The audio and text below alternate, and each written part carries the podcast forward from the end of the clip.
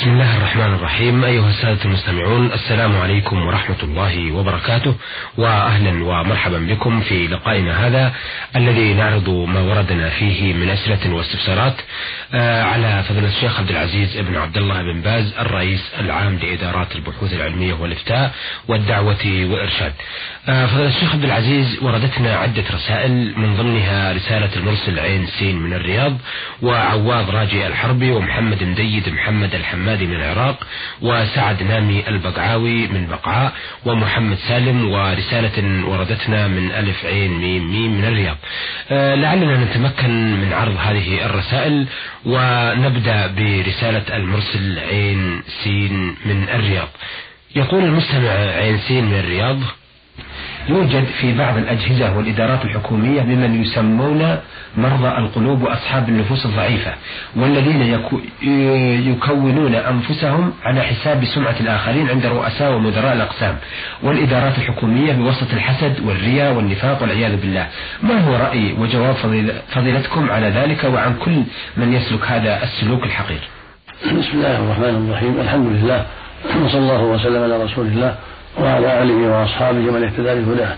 أما بعد فهؤلاء الذين يسأل عنهم السائل إذا عرفوا في أي دائرة أو في أي عمل ينبغي لمن عرفهم أن ينصحهم وأن يحذرهم من الرياء والحسد وغير هذا من الأعمال السيئة. فإن مرض النفوس يكون بالحسد ويكون بالرياء ويكون بالمعاصي ويكون بأشكال أخرى. فمن عرف من هؤلاء أحدا في أي دائرة فليتق الله ولينصح حسب الطاقة وليحذره من أعماله السيئة وليشجعه على الإخلاص والصدق في عمله وأن يكون ناصحا لله والعباد أينما كان وأن يحذر التقرب إلى الرؤساء بالرياء والسمعة أو بظلم الآخرين وحسد الآخرين. هذا هو الطريق فيما أعلم. نعم. آه هذه رسالة وردتنا من المستمع أواض راجي الحربي من القصيم. آه يقول في رسالته أسأل عن البرقع. وهو ما حكم لبسه إذا كانت المرأة تستر من من من تتستر من ورائه بالغشاء علما بأن لبسه وبيعه وشراءه أصبح شائعا بين الكثير من النساء. لا نعلم. بأسا بلبس البرقع إذا كان آه، بقدر إذا كان الخرق في الخرق الذي فيه بقدر العين لا بأس بذلك إن شاء الله. لأن هذا أمر معلوم من قديم الزمان. والنبي صلى الله عليه وسلم نهى المرأة المحرمة أن تلبس النقاب وهو يشبه البرقع. ينقض فيه العينين نقبان بقدر العينين. فإذا استعملته الأنثى في حاجاتها في طريقها أو عند بعض من هو ليس محرما لها كأخي زوجها ونحو ذلك فلا بأس بذلك. وإذا كان فوقه شيء يستر العينين ويحصل به قضاء حاجتها من دون أن يضرها ذلك هذا من باب الكمال. سؤاله الثاني يقول آه، عن بعض الملابس التي يكون تطريزها مشبوها ولكنها لا تضايق الجسم ولا تبين محاسنه. فما هو رأيكم بذلك؟ وفقنا الله وإياكم إلى ما فيه الخير آه، يقول فيه ما رأيكم عن بعض الملابس التي يكون تطريزها مشبوها ولكنها لا تضايق الجسم ولا تبين محاسنه؟ فما هو رأيكم بذلك؟ وفقنا الله وإياكم. ما فهمت هذا السؤال ولا أدري. يمكن أنه يقصد في التطريز مثلا أنواع من الحيوانات وعليها أو الثقوب أو ما يوضح سؤاله حتى يجاب نعم, نعم. آه هذه رسالة وردتنا من المستمع أو أحد السادة المستمعين. يقول في رسالته آه يوجد في العراق بعض الناس يقال إنهم سادة. وأنهم آه، من أحفاد النبي صلى الله عليه وسلم ولكن هؤلاء السادة يتعاملون مع الناس معاملة تنافي أو تتنافى مع الإسلام حسب اعتقادي. ولكن لا أدري اعتقادي صحيح أم خطأ. وأهم هذه المعاملات أنهم يأخذون من الناس النقود مقابل كتابة ودعاء للمريض إلى آخره. آه، يأخذون بعض الناس يأخذون من بعض الناس الذبائح والنقود كذلك. ويثيرون في النفوس الناس الشكوك إلى آخره.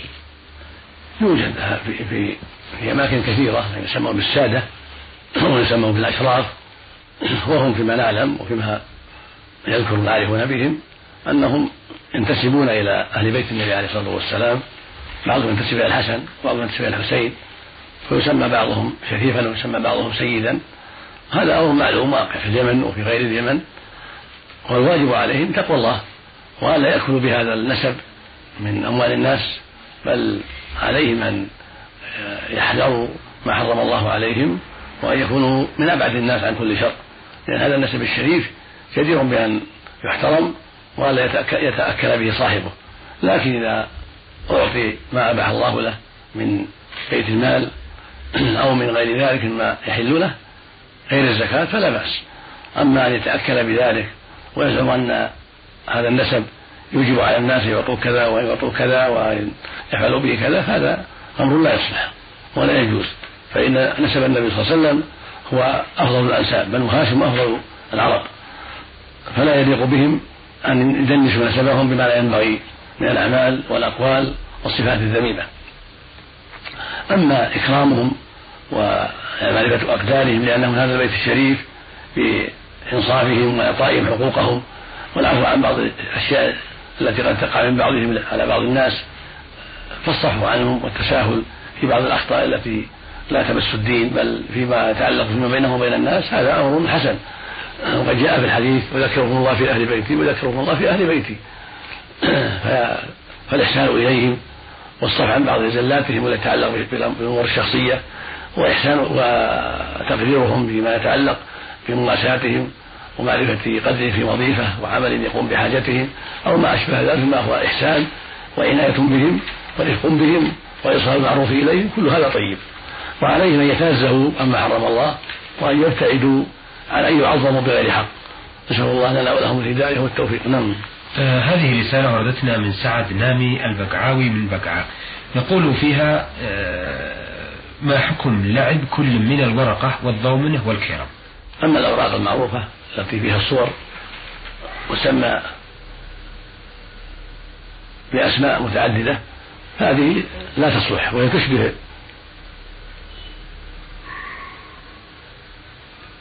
تشبه الشطرنج من بعض الوجوه وفيها من اللهو والصد عن الخير وإشغال النفوس بما قد يضرها ويعوقها عما هو أهم كرد السلام وربما شغلت عن أداء الصلاة في الجماعة وربما شغلت عن أمور أخرى مهمة فالذي يظهر من حالها أنها من آلات اللهو وأنها محرمة أما الضمنة؟ الضمنة والكيرة الضمنة ما أعرف الضمنة. لا تبعد عن الورقة كلها. المقصود الأوراق يسمونها كيرة ويسمونها الزنجفة ويسمونها كذا. نعم. وهي أوراق يكون فيها صور مخصوصة يلعب بها الناس ويحصل بها لهو وغفلة ويحصل بها مغالبة. هذه كلها ممنوعة. نعم. لأنها من آلات اللهو. نعم. وإذا كان في المال صار أشد في المنع. إذا كان بالمال ويكون عليها عوض هذا أشد المنع ويكون من جملة الميسر القمار نعم. آه يقول أيهما أفضل تطويل قراءة صلاة الفجر أم قصرها؟ أفيدونا جزاكم الله عنا خيرا. السنة في الفجر الطول. لما كان يطولها عليه الصلاة والسلام في أطول الصلوات.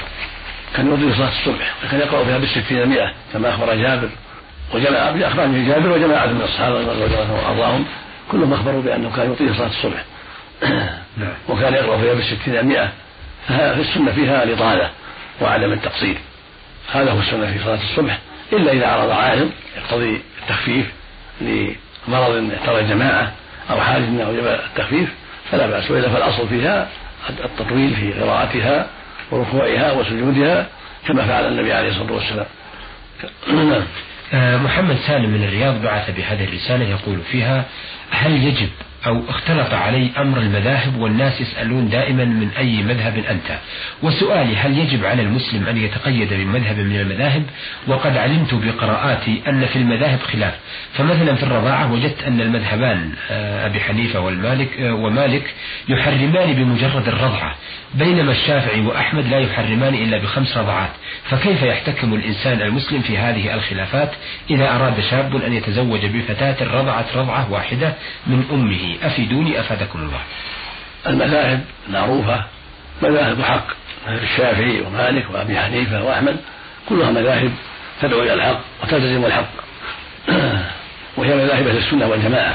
لكن قد يقع للعالم بعض الغلط في بعض المسائل من المذاهب من الأئمة الأربعة وغيرهم. ويسأل واحد منهم معصوما قد تخفى عليه بعض السنة وقد لا يبلغه الحديث الصحيح من طريق يثبت عنده. فلهذا يقع بعض الغلط في بعض المذاهب. نعم. وإذا اختلفت المذاهب فالواجب تحكيم الدليل. فأهل العلم ينظر في الدليل ثم يرجحون ما يقتضيه الدليل في مسائل الخلاف. وطالب العلم لا لا, لا يصل إلى هذا الحد. يسأل أهل العلم وهكذا العامي. يسأل أهل العلم عما يقتضيه الشر المطهر مثل الرضاعة. نعم. إذا وجد من ارتضع من أم أمك رضعة واحدة أو رضعتين تسأل أهل العلم. والصواب في هذا قول من قال بالخمس لأنه دل عليه الحديث الصحيح عن رسول الله عليه الصلاة والسلام. والآية في إطلاق الرضاعة والأحاديث الأخرى التي فيها إطلاق الرضاعة تحمل على مقيد على قاعدة متبعة في الأصول أن المطلق من النصوص يحمل على المقيد وثبت من حديث عائشة رضي الله عنها أن النبي صلى الله عليه وسلم قال لسهل بنت سهيل أرضعي سهل من خمس رضعات تحرمي عليه. وثبت أيضا من حديث عائشة رضي الله عنها قال كان فيما أنزل من القرآن عشر رضعات معلومات يحرمنا ثم نسخها بخمس معلومات فتوفي النبي صلى الله عليه وسلم على ذلك. خرج مسلم في الصحيح والترمذي وهذا لفظه. هذا هو الحكم. عند النزاع الحكم هو السنة. فإذا صحت السنة بشيء وجب الأخذ به وترجيح القول الذي يوافق السنة. وفي هذه المسألة من قال في الخمس فقوله هو الموافق للسنة. ومن قال يكفي روعة واحدة روعتان أو ثلاث فقوله مرجوح. وهكذا المسائل الخلافية لأن الله قال فإن تنازعتم في شيء فردوا إلى الله والرسول. وقال سبحانه واختلفتم في شيء فحكمه إلى الله. فاختلف الناس في شيء وجب رده إلى الكتاب والسنة. وأهل العلم هم, هم الذين ينظرون في ذلك. وهم الرادون للكتاب والسنة. فإذا نظروا في الأدلة وجب ترجيح ما قام عليه الدليل. والعام يسأل. وطالب العلم القاصد الذي لم لم يبلغ من درجات المجتهدين والعارفين بدرجات السنة يسأل أهل العلم ويتحرى في أهل العلم من هو أقرب إلى العلم والفضل وأقرب إلى فهم السنة لأن هذا هو واجبه وهذا جهده. ولا يجب أن يلتزم الإنسان مثل معين بل يتحرى الحق ويسأل عن الحق فمتى وجد الحق أخذ به سواء كان مع مالك أو الشافعي أو أبي حنيفة أو أحمد أو غيرهم من أهل العلم في مسائل الخلاف. نعم. آه هذه رسالة وردتنا من المستمع من الرياض ألف عين ميم ميم. يقول آه سؤالي عن صلاة الوتر. إذا صليت الوتر بعد العشاء قبل أن أنام خوفا من عدم القيام آخر الليل ثم قمت آخر الليل وأردت أن أصلي من آخر الليل فهل يجوز ذلك وأوتر في الأخير أم لا؟ إذا أوتر الإنسان من أول الليل احتياطا هذا حق طيب. النبي أوصى أبا الدرداء وأبا هريرة بالإيتار أول أول الليل. قال بعض أهل العلم إنما أوصى أوصاهما بذلك لأنهما يشتغلان بالعلم في أول الليل ويصعب عليهما القيام في آخر الليل. فإذا أوتر الإنسان من أول الليل ثم يسر الله له القيام في آخر الليل فإنه يصلي ما تيسر من الركعات من الوتر. يكفي الوتر الأول. لأن النبي عليه السلام قال لا وتران في ليلة. فيصلي ركعتين أو أربع ركعات أو ست ركعات أو أكثر من الوتر في آخر الليل. نعم. ولا حرج في ذلك ولا بأس بذلك. أما إنما يؤمر بتأخير الوتر في آخر الليل إذا كان لا يوتر في أول الليل ويتيسر له في آخر الليل. فهذا يوصى بأن يكون وتره في آخر الليل إذا تيسر له ذلك.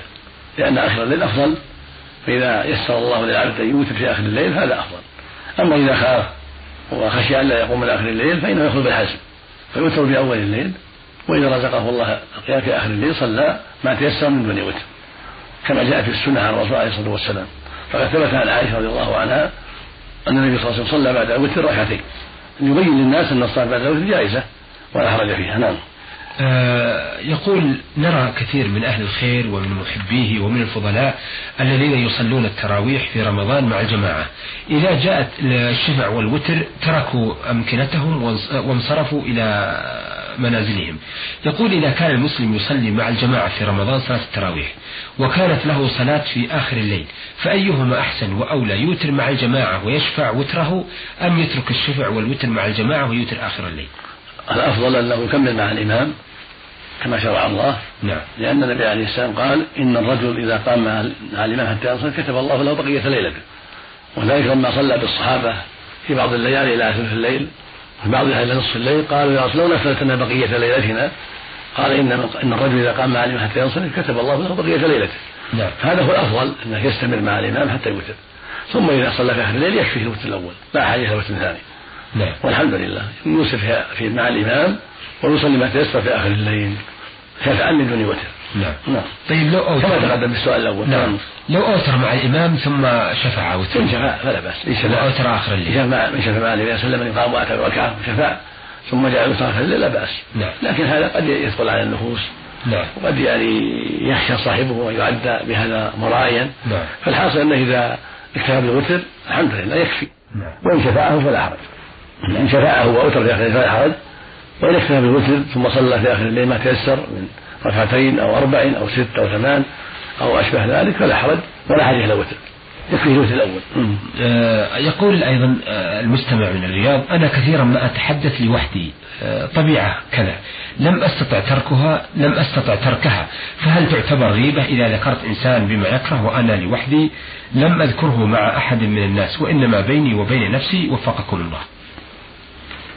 النبي صلى الله عليه وسلم قال الغيبة ذكرك أخاك بما يكره فظاهر كلام النبي صلى الله عليه وسلم العموم وأنك متى ذكرت أخاك بما يكره سواء كنت وحدك أو عند الناس فهذا كله غيبة.